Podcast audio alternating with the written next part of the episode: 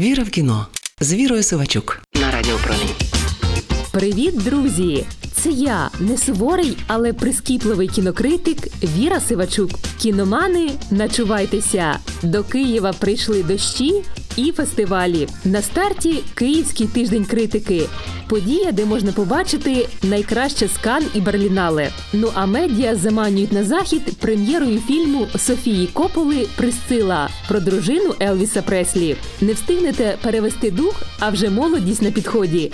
Фестиваль повертається до своїх старих дат на останній тиждень жовтня. Але все це потім. А просто зараз у кількох містах України тривають дні польського кіно. Частину програми можна дивитися вдома, частину лише в кінотеатрі. Що радує, топові фільми будуть доступні онлайн усі 10 днів. Закриватиме тиждень психологічна драма Аги Вощинської Тиха земля. Ну а я потрапила на гостросюжетний фільм Нескінченна буря. Обирала майже навмання і вже в процесі зрозуміла, що в головній ролі Наомі Вотс. Отож, режисери Малгожата Шумовська та Міхал Енглерт, Польща, Сполучені Штати Америки, 2022 рік.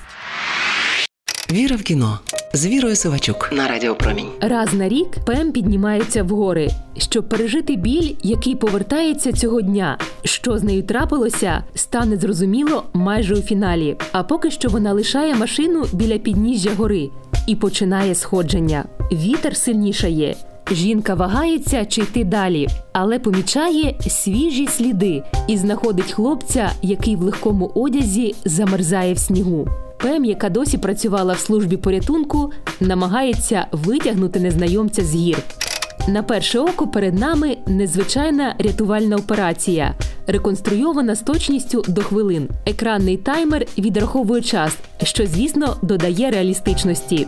Зрештою, фільм знятий за реальними подіями і за мотивами статті про медсестру, яка врятувала незнайомця під час снігового шторму. Вражає так, але не вирішує головної проблеми стрічки Нескінченна буря. Вона сприймається як середній трилер про альпіністів, яких щороку виходить вдосталь і на будь-який бюджет. Із кадрами лавин, падінь і виживання під снігом. Фільм Малгожати Шумовської в цьому сенсі скромніший. Звичайно, глядачів чекають суворі й непривітні панорами гір у листопаді, борсання в снігах. Обморожена шкіра, підступні схили і крижані річки, але в доволі повільному темпі. Це не дає фільмові перетворитися на щось більш гостросюжетне, бо його ідея в іншому, про що ми, на жаль, дізнаємося лише під кінець. Тоді і стане зрозуміло, чому цей екстремальний день в горах такий повільний, бо авторів цікавить внутрішня буря.